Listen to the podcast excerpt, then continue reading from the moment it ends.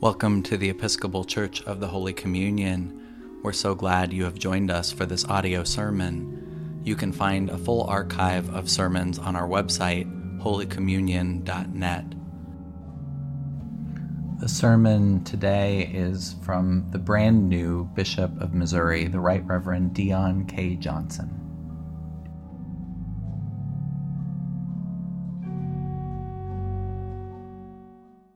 And villages, teaching in their synagogues and proclaiming the good news of the kingdom, and curing every disease and every sickness. In the name of the one holy and living God. Amen. Well, I have to begin by saying a word of thanks to your clergy for having me with you this morning. And I also have to say that I am still having that new bishop smell and feel. so it's good to be with you this morning, Holy Communion. I want to begin by telling you a story. On November 24th, 1916, a baby girl was born to parents William and Maud Muse in Danville, Virginia. By all accounts, this child, born to two African American parents, should have lived a life of obscurity. By all accounts, she should have been disregarded as simply another face in the crowd. That was not the fate that God had in store for Frankie Muse Freeman. Frankie, growing up, had always heard people saying to her, They're fixing to do something. And her parents did not care for fixing to do anything. Instead, they encouraged Frankie and her siblings to not fix anything, but just do it. I think she was perhaps the precursor to Yoda and Nike by saying, just do it.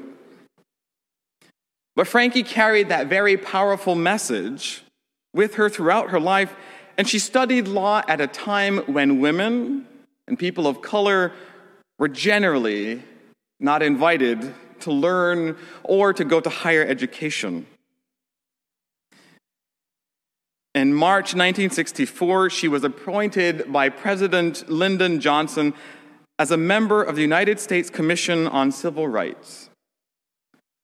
And on September 15, 1964, the Senate approved Freeman's nomination, and she was officially appointed as the first black woman on the Civil Rights Commission. Correction, actually. She was the only woman on the Civil Rights Commission. She was subsequently reappointed by Presidents Richard Nixon, Gerald Ford, and Jimmy Carter and she held that position until 1979. Frankie Muse spoke truth to power at a time when power was in the business of crushing truth. Frankie stood up and spoke out when speaking up and standing out was often met with violence and even death. In 1982, she returned here to St. Louis with her husband to practice law. She joined 15 other former federal officials who formed the Bipartisan Citizens Commission on Civil Rights, a group here in St. Louis committed to ending racial discrimination and devising remedies that would counteract its harmful effect on society and in communities across the state.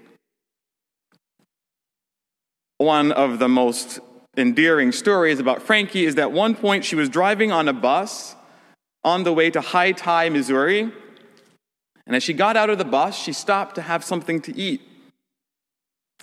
And there was a sign that said, Coloreds in this section only. And she refused to sit in that section.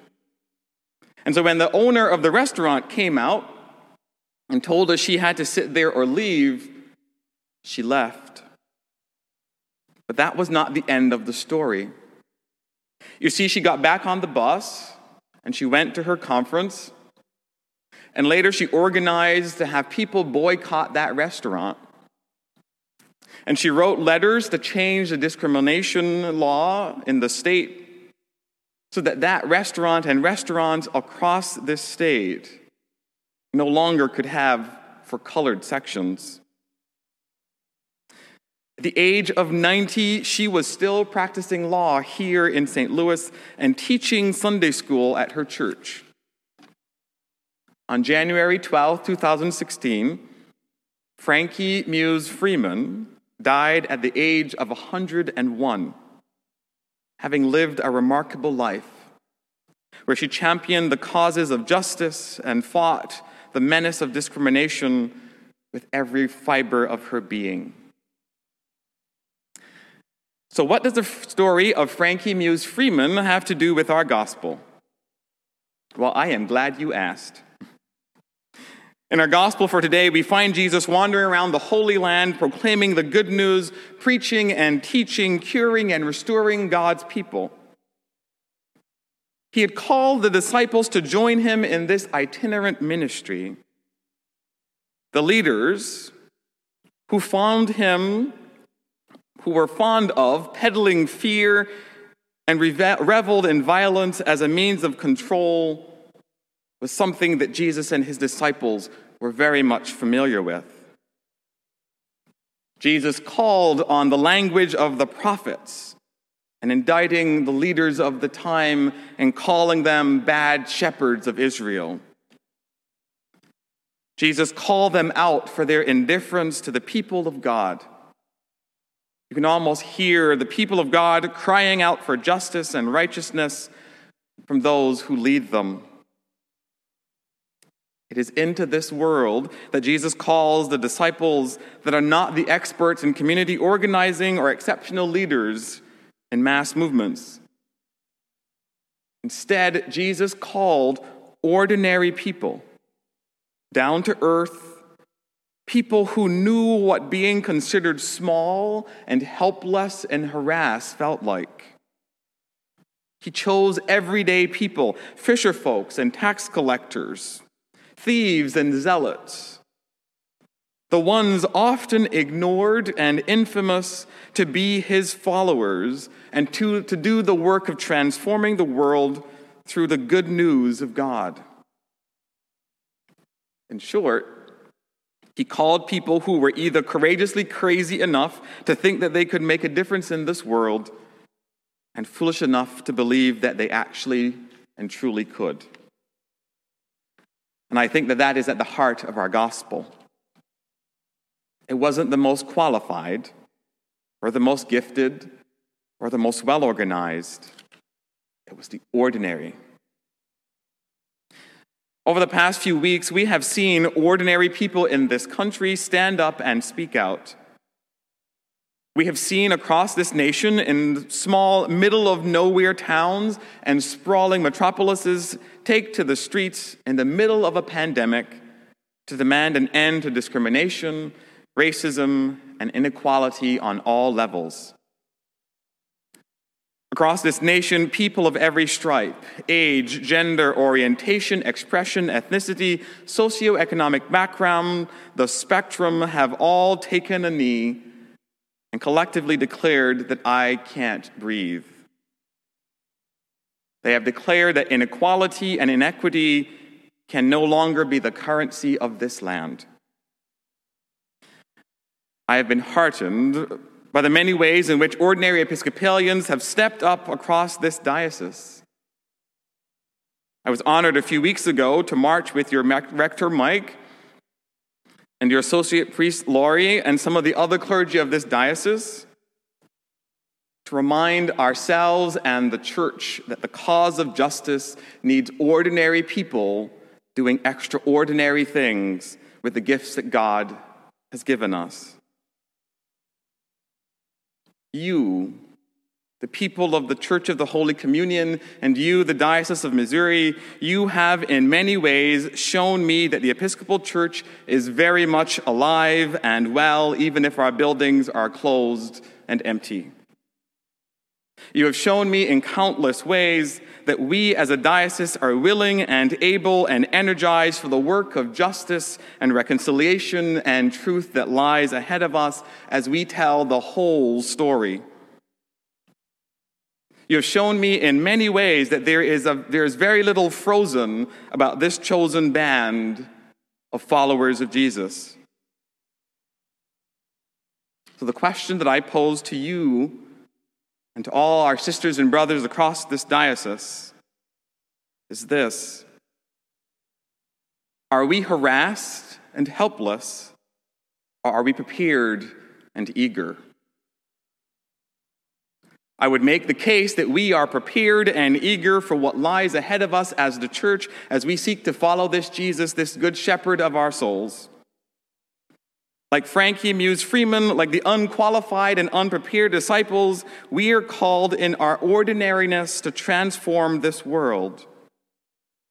Not fixing to transform it, not waiting to transform it, not looking for someone else to transform it but just doing the work of transformation. Because Jesus promises us that the harvest is plentiful when we go out into the harvest and do the work to which we are called. The harvest that we are called to go out into is the harvest of justice, of equality, and of hope.